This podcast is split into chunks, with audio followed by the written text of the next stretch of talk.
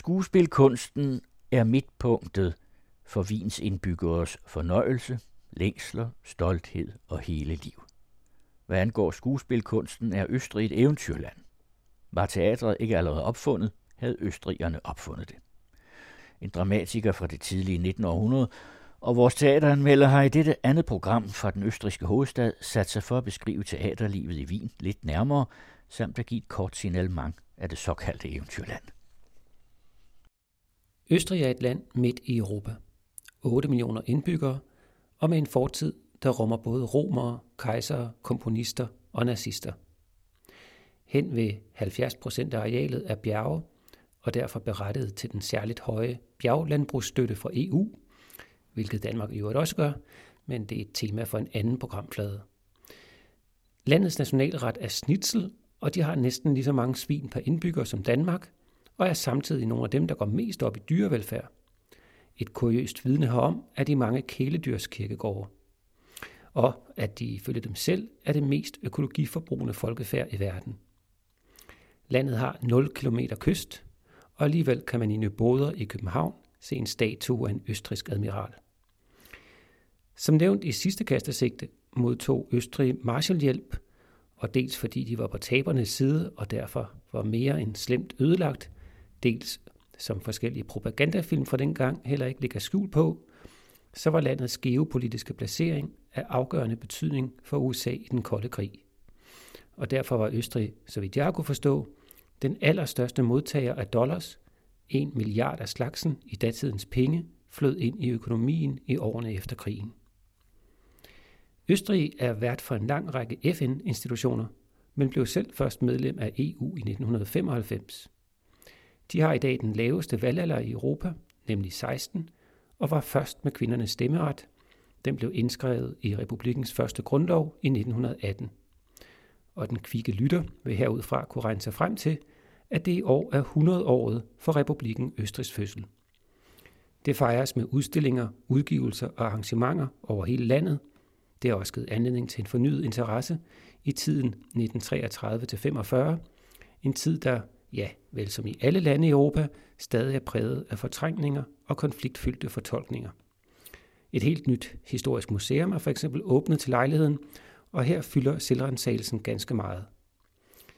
Denne selvrensagelse, mere eller mindre lødige revisionisme, om man vil, som jo også lever i bedste velgående andre steder i Europa, ikke mindst i de tidligere østeuropæiske lande, har også givet fornyet liv til og interesse for de stemmer, der dengang trodsede det herskende narrativ, dem, der dengang pillede i det endnu åbne sorg, som Østrigs rolle i 2. verdenskrig udgjorde, og blev straffet for det, ja, de bliver hedret i dag. For eksempel har en i Wien baseret kunstnergruppe, hvis interventioner i slutningen af 60'erne gik under navnet Aktionismus, beslægtet med de samtidige danske situationister og fluxuskunstnere, men altså her med et mere nationalhistorisk fokus, i hvert fald dem af dem, der nu bliver hævet frem af glemselen, fået en del rampelys i år. Landet og de mange jubilæumsudstillinger om dets nyere historie fremkalder, som her antydet, en broet og modsætningsfyldt østrisk identitet. Det får man måske bedst indtrykket af på MUMOK, Museet for Moderne Kunst, hvor udstillingen hedder Foto og Politik. Her bliver republikken Østrigs historie fortalt gennem 100 ikoniske pressefotos, et per år siden 1918. Billedet fra 1925 for eksempel er af det års fodboldmestre har Wien et rent jødisk hold. Mens billedet fra 2008 er af Jörg Haider, det var ham med parolen Østrig først, eller retter billedet er af hans totalskadet bil, som han kørte galt i med 140 km i timen i en ordentlig brændert. Ikke desto mindre, fortæller teksten os, er der stadig mange på højrefløjen i Østrig, der tror, han var offer for en sammensværgelse. Måske kan man bruge tre af de her udstillede billeder til at indkredse de kulturelle hjørner i en slags hvad er østrisk identitets trekant I det ene hjørne Tom Neuwirth, alias Conchita Wurst, den østriske drag queen, der overraskende vandt det europæiske Melodikampri i København. Et sjældent billede af den pressesky Elfriede Jelinek, dramatiker og Nobelpristager, og den knap så pressesky Arnold Schwarzenegger, bodybuilder, filmstjerne og tidligere republikansk governator af Kalifornien, og i dag klimakæmper, De tre har lagt tidsånd og farve til hver deres år i udstillingen. Strød omkring i århundredet får man også indtrykket af en konservativ katolicisme, landbrugets og fremmedhadets betydning. Jeg ved ikke, hvor mange danskere, der ved, at det faktisk var østrigerne, der var de første i EU, der fik en regering baseret på højre radikale stemmer. I udstillingen repræsenteret ved forsiden på et tysksproget tidsskrift, hvor der står Europas skam.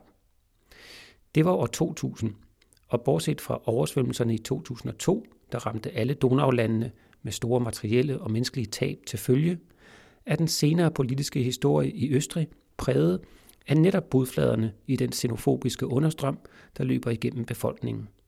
Senest eksemplificeret ved regeringsdannelsen fra sidste år, der har bragt de højre radikale med tydelige neonazistiske græsrødder både forsvars- og indrigsministerposterne, og bragt Østrig politisk nærmere lande som Ungarn og Polen end lande som Tyskland og Frankrig.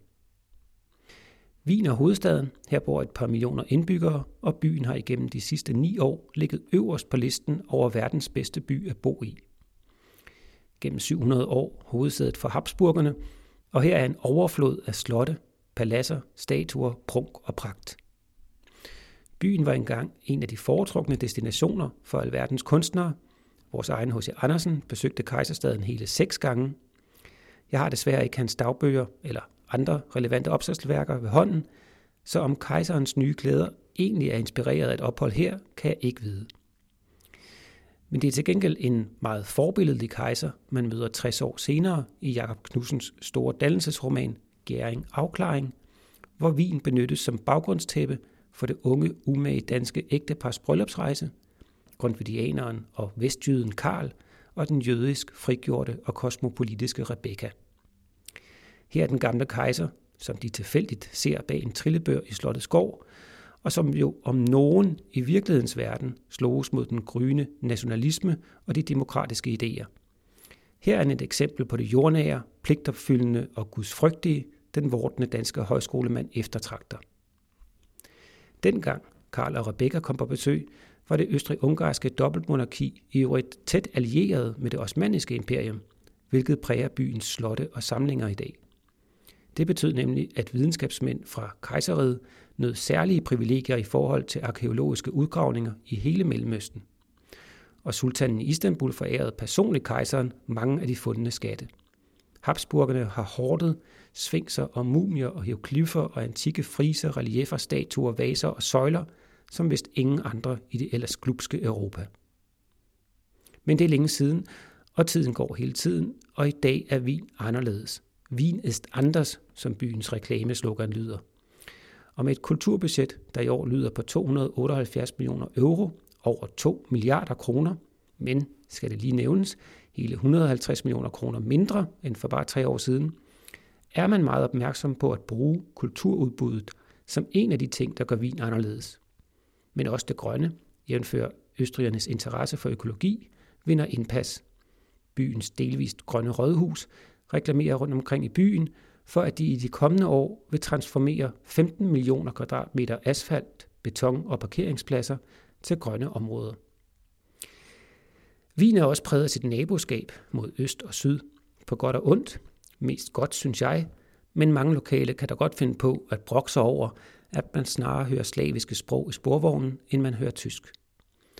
Men selvom at man også som turist kan synes, at Balkan fylder meget bybilledet, fortæller statistikkerne, at det er under 10 procent af befolkningen, der kommer fra de tidligere kronlande, som det hedder på østrisk. På de store hovedstrøg er talen derimod babelsk. Her flyder en tsunami af turister igennem alle årets måneder.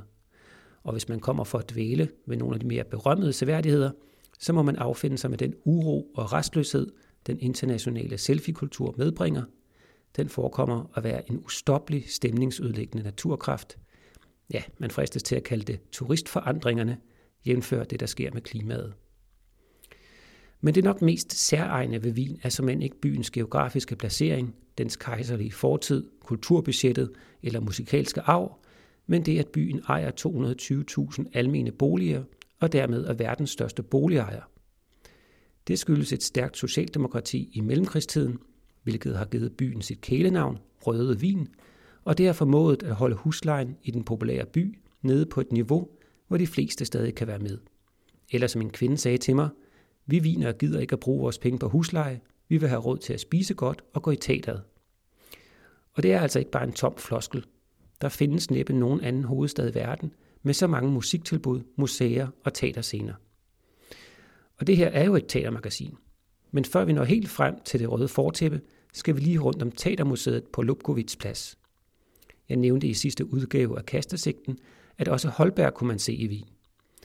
Det er det, man kalder en sandhed med modifikationer, men man kan faktisk lige nu se en udstilling på Teatermuseet med den berømte lokale jugendstilkunstner Koloman Mosers scenografi og sceneskitser, og en af serierne er skitser til Jeppe på bjerget, der blev opført under en særlig Holberg-aften her i byen 1915.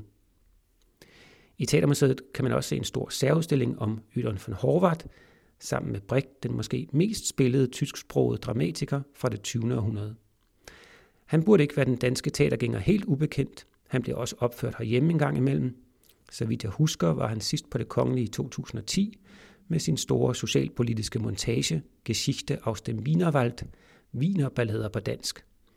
Og året efter kunne man i øvrigt se hans vemodige kærlighedsklassiker Casimir og Karoline på Aarhus Teater. De to stykker blev faktisk skrevet samtidigt, og flere senere levede en omskiftelig tilværelse, tilhørende snart det ene, snart det andet stykke, inden de landede i den sammenhæng, vi kender dem i dag. Man kunne faktisk også se Horvaths portræt siddende foran sin skrivemaskine på Luciana denne sommer, malet af den ekspressionistiske maler Gabriel Munde. De to var gode venner. Horvaths stykker har en pussy levedygtighed, for temaerne er næsten uden undtagelse tidstypiske konflikter for dengang de blev skrevet. Det drejer sig om mennesker på bunden af et endnu uudviklet velfærdssamfund, pengenes magt, nationalsocialismens fremgang, kvindens udsatte position, kirkens hyggeleri, eller som i det stykke, der lige nu går på Burgs store scene, Tro, Håb, Kærlighed fra 1932, hvor det handler om den måde lovens mindste paragrafer bliver brugt med knusende effekt af middelklassen til at holde de fattige lige under dem ude i kulden med. Stykket blev øvrigt på nærmest nutidig vis til i samarbejde med en advokat, der har fodret Horvath med dokumentarisk stof. Ja, angiveligt skulle Elisabeth i Tro, Håb, Kærlighed, der foregår under mellemkrigstidens samfundskrise sidst i 1920'erne, være en historisk person. Hun får en dom for at arbejde uden arbejdstilladelse, men man aner, at det er hendes selvstændighed, der i virkeligheden dømmes. Hun er en i grunden optimistisk ung kvinde med ben i næsen, der mens hun fortæller sin travrige historie, igen og igen siger, men jeg vil ikke hænge med hovedet, og alligevel ender med at begå selvmord. Det er en barsk historie, og man kan ikke lade være med at fundere over, at det egentlig er utroligt deprimerende, at de samfundsstrukturer, som Horvaths figurer bliver knøflet af for 100 år siden, forekommer at være lige så aktuelle undertrykkelsesmekanismer i vores samfund i dag. Det er vores sociale samtid og den politiske virkelighed, der spejles i Teatermuseets udstilling om Horvath, eller politiske uvirkelighed, fristes man til at sige, som et citat fra Robert Musils roman Manden uden egenskaber på væggen over for Burgteater fortæller de forbipasserende, vi må igen tilegne os uvirkeligheden. Virkeligheden er blevet meningsløs. Det rimer på en eller anden måde godt på vores tid, og men hvem dette vi er, ikke er mig helt klart, bestemt et andet vi, end dengang Musil skrev sit mesterværk. Under alle omstændigheder er samtid og politik meget præsent på de vinske scener. Her handler det ganske ofte om højredrejningen i Europa, undsigelsen af menneskerettigheder, den tiltagende fattigdom, eller de nu om dage daglige politiske udsagn, der lyder som om de var sagt i 1930'erne. For eksempel går der en forestilling på et teater kaldet Tag, som hedder Untergang des Österreichisches Imperium, Stykket handler om otte venstresnåede intellektuelle, der hvert år tilbringer en weekend i en bjerghytte sammen, denne gang dog under skyggen fra den nye regering ledet af Kurz, og langsomt flyder virkelighed og uvirkelighed sammen med idyllen på bjerget. Det er en meget seværdig, surrealistisk og satirisk komedie i traditionen fra Buñuel. Men også revisionismen i historieskrivningen kommer under kniven, og det fra en uventet kant og på en ganske opfindsom måde. Kan I huske aktionisterne, jeg nævnte i starten – også deres problematiske forsinkede hyldest for de selv samme samfundsstøtter, de kritiserede dengang, er blevet til et teaterstykke. Lidt overraskende skrevet af engelske Martin Krimp, herhjemme kendt for hans fremragende På landet fra 2000. Han har skrevet en sproglig, snedig, sort, metarefererende komedie, der overraskende nok lykkes, og en synlig kraft af et stort lokalkendskab, med at gøre grin med både kunstnerne, historieskrivningen og hele repræsentationsdebatten. I slutscenen sletter kunsthistorikeren alle de navne og fodnoter, der ikke mere er salgbare, fra den tekst om aktionisterne, som hun skrev, og som gjorde hende berømt, før det kom på mode igen. Det stykke går på det velrenommerede Schauspielhaus. Men det er Burg, der står i centrum for Wiens teaterliv. Uanset hvad man ønsker sig af en teateroplevelse, så er Nationalscenen i Wien et fantastisk teater. Vil du se det klassiske ensemblestykke med fem akter og sceneskift, eller den hæsblæsende performative monolog, eller et postmoderne dekonstruerende meningsløshedstrip, eller et feelgood-stykke om fornyelsen af islam, det hele er der, og det bliver spillet med en selvfølge, ydmyghed og scenekunstautoritet, der er imponerende og respektindgydende. Burgensemble skuespillerne har noget særligt at byde på, og bliver også anerkendt eller kritiseret derefter. Ganske sigende har man på Burg, ikke som for eksempel på det Kongelige Teater i København, eller andre nationalscener, jeg kender, valgt at fremvise ensemblet med store, flotte portrætfotostater, men ved hjælp af statuer, malerier eller sære kunstinstallationer, gjort af lokale kunstnere, der skal vise den pågældende skuespillers personlighed. Eller som endnu et teatercitat, dette af Alexander Moisi, her fra byen lyder, i et hvert land gælder det om at være den vigtigste bestanddel. I Dolomitterne en ko, i Mexico en sombrero, i Wien en burgskuespiller. Men trods denne fetishisme af teatret og skuespilskunsten, synes jeg ingenlunde, man kan kalde Burg elitær eller snobbet. Tværtom, jeg vil mene, at både publikum og aktiviteter på teatret viser en langt større inklusion og bredde, end institutionens historie kunne give anledning til at formode. Og mit ophold hernede begyndte netop med en dramatiseret rundvisning i Burgteateret. Ensemble skuespiller gennem 20 år, Robert Reinagel, opførte Forhangfabot for 50. 20. gang, og jeg fik faktisk lov til at optage og bringe det her i kastesigten. Desværre er lyden for rungende i den store indgangsaula og de sale, vi kommer igennem, til at vi får særlig meget ud af det, men I får lige en smagsprøve. Es gibt für die Existenz des Burgtheaters oder die Idee Burgtheater im Wesentlichen zwei initiale Gründe. Der erste, die Königin Maria Theresia, die wir großspurig immer als Kaiserin bezeichnen, aber sie war Königin. Also Maria Theresia jedenfalls war stolze Besitzerin eines Turnsaals, einer Sporthalle, das sogenannte Ballhaus.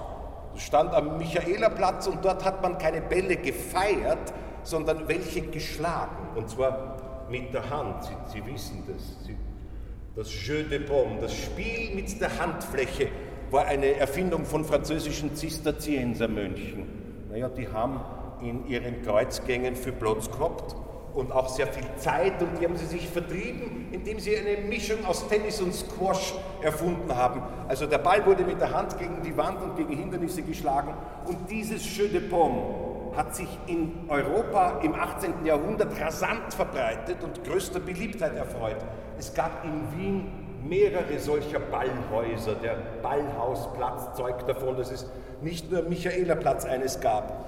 Und mit dem Ballhaus am Michaelerplatz allerdings hatte die Majestät ihre liebe Not, denn die einzigen 16 jungen Menschen, die nicht Jeu de Paume spielen wollten, waren ausgerechnet ihre Kinder. Jetzt stand dieses Ballhaus leer, natürlich sehr zum, In, zum Ingrim der Majestät, sind ihre Kinder um sich geschart und hat gesagt, das passt mir nicht. Das passt mir nicht. Das teure Ballhaus, nicht? mehr billig war das nicht. Äh, steht ganz leer.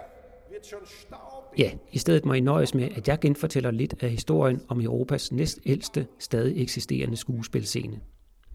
Vi springer lidt sindigt de første 150 år over og når frem til den nuværende bygning, der er fra 1888 og et resultat af et umage makkerpar, Hasenauer og Gottfried Semper. De to var sådan lyder historien, udover at være datidens mest berømte arkitekter, ikke enige om ret meget og lod al kommunikation gå igennem en advokat. Og teaterbygningen blev i sin samtid udsat for hård kritik. Den var for lang, for ornamenteret, for alt muligt. Men upåagtet kritik var det angiveligt datidens mest moderne bygning, med elektricitet, drejescener, klimaanlæg og alt, hvad tidens teknologi kunne byde på.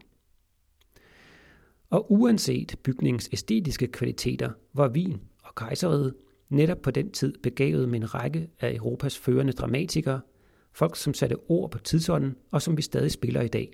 Blandt mange andre, Horvath Schnitzler, Wedekind, Kraus og Hauptmann. Burgteater overlevede 2. verdenskrig relativt uskat, men en skæbnens ironi ville, at en brand brød ud i selve teatersalen en af de aller sidste dage af krigen. Den sovjetiske besættelsesmagt, som rådede over den del af den delte by, hvor teateret stod, mente dog ikke, at det var en gyldig undskyldning for ikke at traktere den udhungrede og hårdt prøvede vinerbefolkning med teater, og allerede 30. april 1945 var Burgensemblet igen at se til den første efterkrigspremiere. Til mange skuespillers bestyrtelse på en cabaretscene et andet sted i byen. Burg blev genopbygget og i 1955 genåbnet – også til den begivenhed knytter der sig en mængde legendariske anekdoter, som jeg dog af tidsmæssige årsager vil undlade at genfortælle, blot nøjes med at nævne, at valget af åbningsstykket blev en så højdramatisk nationalpolitisk konflikt, at undervisningsministeren endte med at sætte sin taburet ind på at få sin vilje. Det måtte for alt i verden ikke være en tysk dramatiker, selv ikke hvis denne tysker hed Goethe. Teateret fik i løbet af efterkrigstiden langsomt genopbygget sit ry, ikke bare blandt vinerne eller den tysktalende del af Europa, men hele verden begyndte at lægge mærke til nationalscenen i Østrig. Claus Peimanns tid som kunstnerisk leder 1986-1999 faldt sammen med Burgs lidt forsinkede ungdomsoprør. Deres 1968 kom først i 1978, sådan forstår jeg i hvert fald historien, og kulminerede i den lokale teaterhistorie, så at sige, med Peimann og Thomas Bernhards stykke Heltenplatz i 1988. Stykkets tekst var blevet lækket til pressen i forvejen, og her havde primært sensationsjournalister fundet en række mindre flatterende udsagn om Østrig og dets rolle under 2. verdenskrig, hvilket udløste store demonstrationer foran Burg og krav om alskens straf og skærsild nedkaldt over duoen Peimann og Bernhard. Hvem der lækkede teksten til pressen, og hvad der blev sagt og skrevet dengang, ja, det diskuterer man stadig helt seriøst her i byen og refererer til i alle mulige og umulige teatersammenhænge. Det var også under Pejman, at forhangsforbodet blev ophævet. Forhangforbud, som altså var titlen på vores rundvisning, betød, at skuespillerne ikke måtte modtage applaus efter forestillingen, fordi at man ikke måtte klappe af andre end kejseren i hans eventuelle tilstedeværelse, og så var det altså også blevet en institution på teateret, der ikke bare sådan kunne moderniseres, kejser eller ej. Det betød angiveligt, at publikum, hvis de var rigtig tilfredse med skuespillernes præstation den pågældende aften, og da de ikke måtte klappe, kunne finde på, som et udtryk for deres anerkendelse, at spænde hestene for hestevognen og selv trække skuespillerne hjem efter forestillingen. For mange teaterelskere var det dog Peimanns efterfølger, Claus Bachler, der løftede den kunstneriske kvalitet til det niveau, teateret er kendt for i dag. Bachler havde lige dele kløgt og held til at samle et ensemble, der talte skuespillere som Bruno Ganz og Claus Maria Brandauer, dramatikere som Elfriede Jelinek og en række kendte teaterinstruktører, deriblandt Christoph Slingesif og, som end, den nye kunstneriske leder, der tiltræder efter sommer, Martin Couchet. Burgs nye leder, eller intendant som det hedder her, Martin Couchet, tager over efter Karin Bergman, der blev indsat som en slags oprydder, efter at man måtte fyre den tidligere leder, Martin Hartmann, der havde kørt Burgs økonomi helt i sænk. Det har ført til en noget mere påholdende ansættelsespolitik på Burg, som i dag i anførselstegn kun har 560 ansatte, hvoraf de 65 er faste ensemble-skuespillere. En og anden vil nok tænke, at så har man da nok skuespiller til selv den mest personrige forestilling, men mere vil jo gerne have mere, som mundhældet hedder, og opsætningen af Horvaths Tro, Håb, Kærlighed, som jeg nævnte tidligere, havde hele 76 navne krediteret i kataloget. Et citat fra efterkrigstiden lyder, at det er en patriotisk pligt at bekymre sig om burgteateret. Og det gør folk virkelig. I hvert fald teatergængere. I de store aviser er der foruden en lind strøm af teateranmeldelser også teaterklummer, hvor meningsdannere eller kendte pensionerede skuespillere ytrer sig om teateret foran og bag ved scenen, og under hele mit ophold her har jeg foyer og garderober, og ikke kun på Burg, hørt folk diskutere om den nye burgleders kvaliteter. Han kommer hertil fra Münchens residensteater, og mange er skeptiske. Men det er måske det, der menes med patriotisk pligt, det ved jeg ikke. I hvert fald er en ny intendant på Burg at regne for et kunstnerisk jordskælv i Østrig, og som nævnt en passant i sidste udgave af Kastesigten, kommer han formodentlig til, i hvert fald delvist, at sætte et nyt hold af skuespillere og instruktører. Overalt i det tysktalende Europa af unge, håbefulde skuespillere lige nu i gang med at gøre kur til Couché. Til sidst i Reinagels forhangsverbot fortæller han os, at de har en ny kollega på Burg, herr Apart Schilling fra Ungarn, som har måttet søge tilflugt i Wien, fordi Viktor Orbán har udpeget ham som en statsfjende. Staatsfeind. Und wissen Sie was? fortsatte Reinagel. Jeg kiggede i mit atlas her i dag, inden jeg skulle på arbejde, og Ungarn ligger slet ikke så langt væk. Und wissen Sie was? Ungarn ist gar nicht so weit weg. Wir sind am Ende unseres kleinen geschichtlichen Rundgangs durch das Burgtheater angelangt. Ich bedanke mich wahnsinnig herzlich bei Ihnen und falls Sie noch ein bisschen Zeit haben, dann müssen Sie nicht gleich auf den Christkindlmarkt und sich in die Besinnungslosigkeit des Punschtrinkens begeben. Sie könnten, wenn Sie wollen, noch einmal ums Haus herumgehen und schauen, ob Sie in einer Mauernische eine Figur finden mit einem spitzen Hut und einer Pritsche zum Hauen und auf der Schürze die Buchstaben H, W. Ich habe die Ehre.